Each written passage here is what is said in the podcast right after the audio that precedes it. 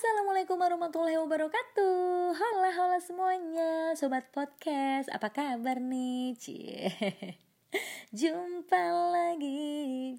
Jumpa lagi nih bersama saya MO Tentunya masih di podcast Moms Daily. Yang sebelumnya ini di episode pertama Saya perdana bercerita tentang belanja di tukang sayur tradisional.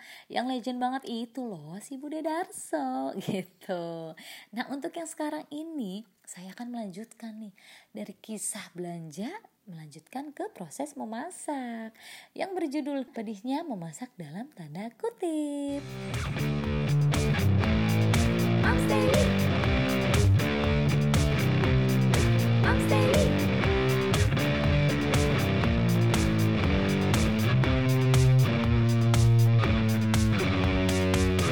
Yuk, bisa yuk. Nah, lagi hits banget kan kata-kata ini. Coba ya kalau ditamin sedikit, Yuk, bisa yuk, masak yuk. Wah, makin cocok deh dengan tema kita kali ini. Di episode sebelumnya, perdananya Moms Daily, saya sudah bercerita ya tentang pengalaman belanja di tukang sayur tradisional yang tempatnya itu legend banget si Bude Darso. Untuk episode kedua kali ini, saya ingin nih melanjutkan cerita setelah belanja yaitu pastinya memasak dong. Secara kita udah dapet nih bahan-bahan yang mau dimasak. Tapi sobat podcast jangan takut dulu ya dengan judul pedih di sini karena pedihnya itu dalam tanda kutip. Jadi bukan sesuatu yang menakutkan atau sesuatu yang bikin down. Yang jelas pedih di sini adalah pedih yang bermanfaat dan pastinya bikin semangat untuk masak. Jadi awalnya itu saya juga uh, amatir banget dalam hal memasak. Dulu itu masak lebih ke ngegrecokin orang tua ya, bukan yang dari awal sampai akhir sendiri, enggak. Karena kebetulan udah tinggal sendiri, jadi mau nggak mau nih keadaan memaksakan saya untuk bisa memasak. Alhasil saya belajar. Awalnya saya nanya dari orang tua untuk resep makanan gitu ya saya tanya ke ibu dan juga mama mertua. Selain itu, saya juga searching, googling gitu ya, YouTube. Pokoknya udah banyak banget informasi yang bisa didapatkan ya. Karena sekarang kan uh, teknologi udah canggih, uh, mau apa-apa tuh udah gampang gitu. Jadi pasti kalian semua pasti bisa masak. Oke, setelah saya belanja, saya itu pasti pulang ke rumah dong. Gak mungkin kan saya ke salon gitu kan. Setelah belanja dari Bude Darso, saya pulang ke rumah. Saya pulang dengan membawa tas kerja saya. Saya juga punya tas kerja yang super keren banget. Yaitu kantong plastik kresek. Pasti kalian tahu kan bentuknya kayak gimana. Jadi saya ini pasti tenteng kantong plastik e, kresek hitam yang lumayan besar karena saya juga belanjanya lumayan banyak ya untuk kebutuhan 2 sampai 4 hari ke depan. Setelah saya sampai di rumah, saya langsung nih bergegas ke ruang kerja saya yang ada di ujung lorong. Apa sih ruang kerjanya ibu-ibu? Ya udah pasti dong dapur tercinta. Karena kita minimalis, jadi ruang kerja kita juga minimalis banget. Hal pertama yang saya lakukan adalah saya langsung mendekat ke wastafel. Saya keluarin belanjaannya, saya cuci bersih. Setelah dicuci bersih, saya masukin ke box makanan. Jadi gini ya sobat podcast, kita kan sering ya take away makanan. Dan kalau take away makanan itu pasti dapat box makanan kan? Nah, itu jangan dibuang. Itu sayang banget kalau dibuang dan mubazir karena bisa banget dimanfaatkan. Salah satunya untuk ini loh, untuk untuk simpan bahan makanan. Setelah kita cuci bersih, kita sisihkan dan kita simpan di box makanan. Itu bisa awet untuk beberapa hari ke depan. Kita bisa simpan ya uh, untuk yang amis-amis kayak ayam, daging itu di freezer. Untuk sayur dan kawan-kawannya bisa di chiller kulkas. Jadi nggak cepat membusuk deh.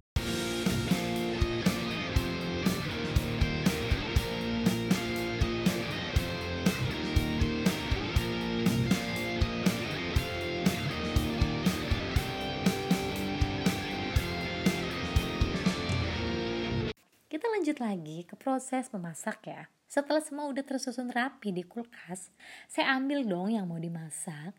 Contoh ya, hari ini saya mau memasak bening bayam dan juga ayam goreng ungkep. ya udah saya keluarin kan ayamnya saya keluarin sayur bayamnya keluarin teman-temannya juga saya keluarin kayak wortel labu jagung manis terus bumbu ungkep ayamnya juga dikeluarin karena sekarang ini udah banyak banget bumbu-bumbu yang dijual di tukang sayur. Jadi kita nggak usah repot-repot ngulek atau blender. Salah satunya ini bumbu ungkep udah ada. Kita tinggal beli aja.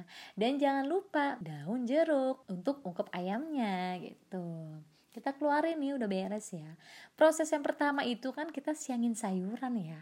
Tapi sebelum kita siangin sayuran kita nih para ibu-ibu para mama-mama kita harus bisa nih manfaatin waktu semaksimal mungkin.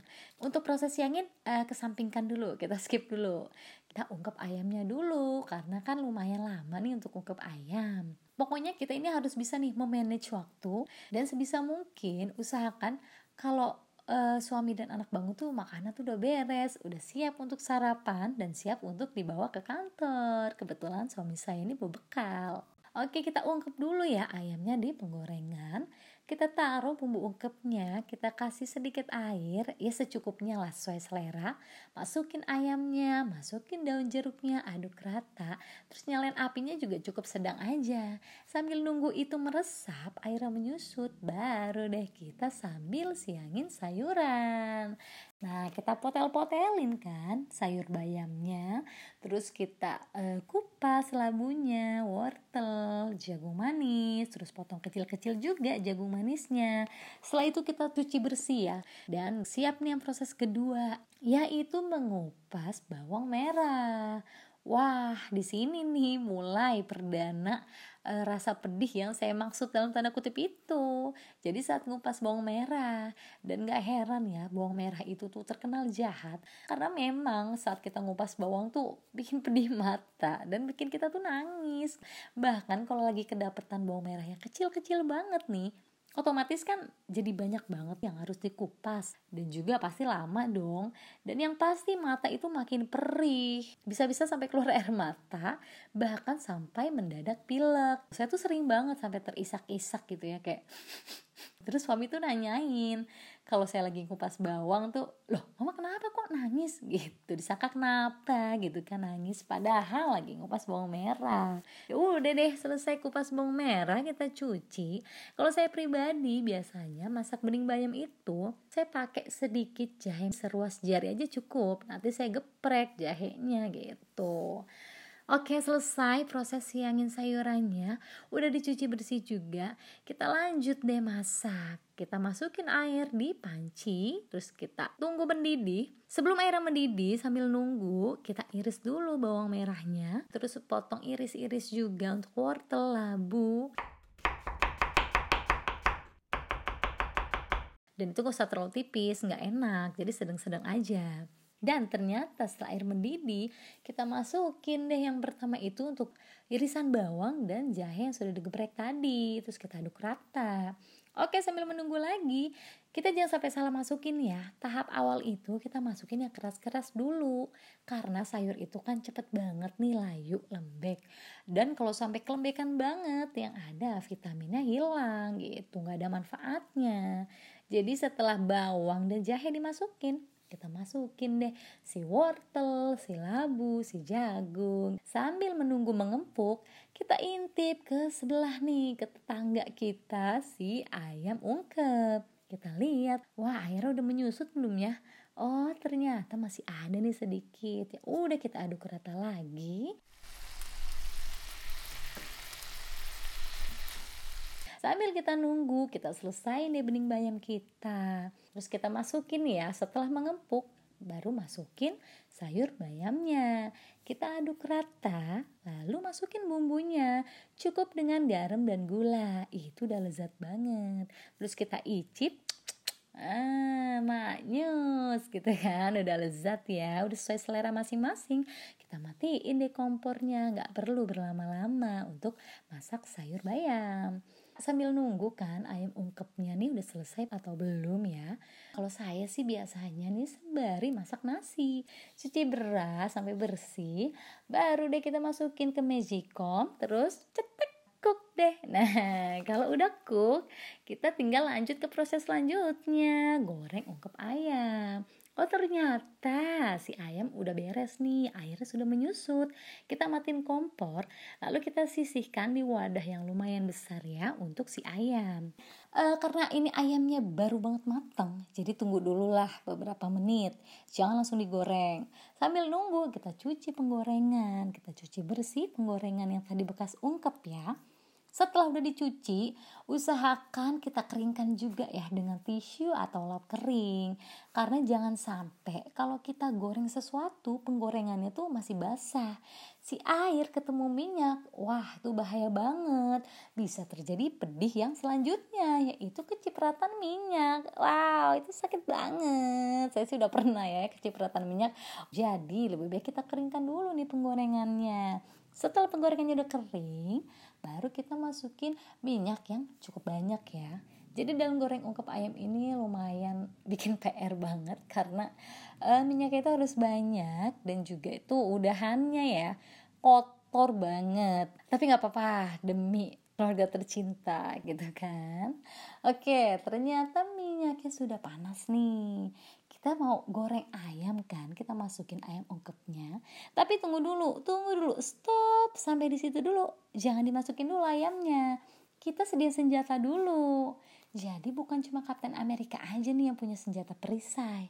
Kita para mama-mama juga punya senjata perisai, yaitu tutup panci. Nah ini penting banget nih kalau kita mau goreng sesuatu yang bakal uh, nyiprat-nyipratin minyak ya. Salah satunya ayam goreng ungkep. Kita harus sedia nih perisai tutup panci. Jadi saat kita masukin ayam uh, ke minyaknya, ya udah deh baru kita tutup.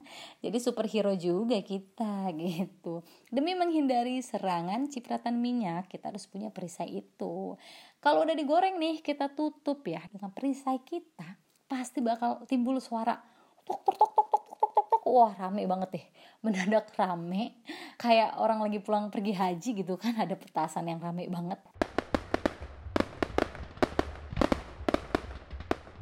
Oke sambil nunggu nih si ayam beres kita lanjut ke proses selanjutnya. Jadi kita sembari lagi nih. Sambil nunggu mateng kita nyambi untuk uh, bikin sambel jadi bikin sambal itu ada beberapa tipsnya biar awet gitu, nggak cepat basi. Jadi bisa direbus dulu nih untuk cabai, bawang, tomatnya.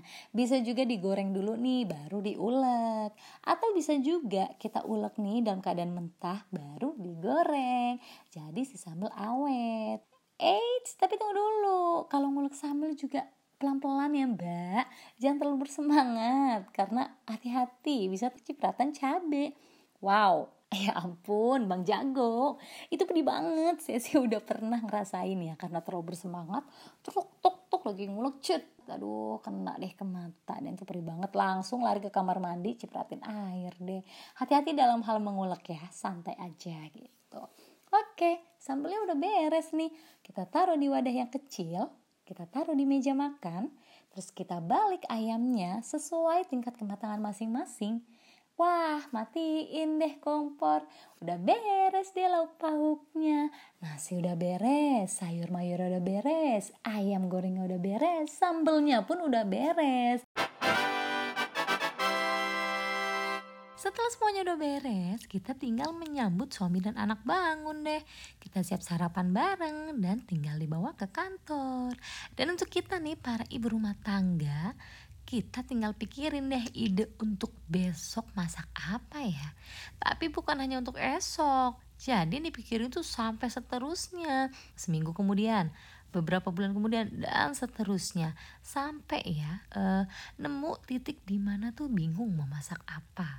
Saya udah survei sih ke semua orang tua ya, para ibu-ibu pasti mengalami yang namanya titik di mana bingung mau masak apa walaupun uh, banyak beribu-ribu resep makanan tapi tetap ngalamin fase tersebut. Cara setiap hari kan mikirin menu makanan. Dan juga untuk kebagian seorang ibu simple banget ya. Beda nih kayak zaman pacaran.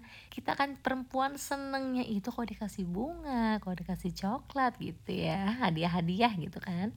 Tapi kalau udah jadi seorang ibu Cukup dengan makanan di rumah tuh habis, ludes, lauk tidak tersisa, nasi juga habis. Wah itu udah bahagia banget, udah happy banget. Gak ada yang mau bazir, gak ada yang kebuang. Kalaupun ada sisa makanan nih yang bisa untuk besok, pasti kita simpen di kulkas dan paginya diangetin. Ya cuman ibu-ibu aja lah yang rela makan angetan demi nggak kebuang makanannya.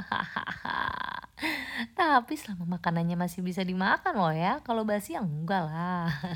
Saya jamin siapa pun itu pasti bisa memasak ya. Karena jujur saya aja masih nggak percaya nih hingga detik ini saya bisa memasak. Walau masih banyak belajarnya juga. Asal ada kemauan dan apalagi nih kalau keadaan mendesak uh, untuk bisa masak pasti kita survive. Dan selain itu ya, untuk manfaat memasak sangat banyak sekali. Salah duanya nih ya, bukan salah satu, tapi salah duanya. Yang pertama, untuk kebersihannya itu terjamin. Secara dari bahan kita pilih sendiri. Kita yang olah sendiri gitu kan. Dan yang kedua ini paling penting. Ini perlu di underline ya ibu-ibu sekalian. Karena super hemat banget kalau memasak. Secara kita ini kan manajer keuangan di rumah ya jadi kita harus bisa nih semaksimal mungkin memanage keuangan dengan baik. Salah satunya dengan memasak. Selain hemat, e, perut pun puas ya karena bisa makan berkali-kali sampai sore hingga malam gitu. Oke, selesai deh cerita memasaknya. Pokoknya sobat podcast jangan takut nih untuk mencoba masak karena seru banget. Sebenarnya setelah ini saya mau cerita tentang bebenah ya. Secara kan kita udah nih belanja, udah masak juga. Pasti berantakan banget kan? Rumah pun udah kayak kapal pecah gitu, berantakan sekali. Tapi berhubung minggu depan sudah masuk bulan Ramadan, jadi itu kita skip dulu nih untuk to be continue ya di next next episode selanjutnya. Untuk episode minggu depan, Moms Daily ini spesial edisi Ramadan. Jadi jangan ketinggalan, pantengin terus Moms Daily setiap hari Jumat tentunya hanya di Spotify. Dan saya nggak lupa nih untuk selalu mengingatkan ya, selalu ikuti protokol kesehatan walau bagi yang sudah divaksin. Salam sehat untuk kita semua. Saya MO pamit undur diri. Wassalamualaikum warahmatullahi wabarakatuh. Dah. Daily. Oh, Moms Daily.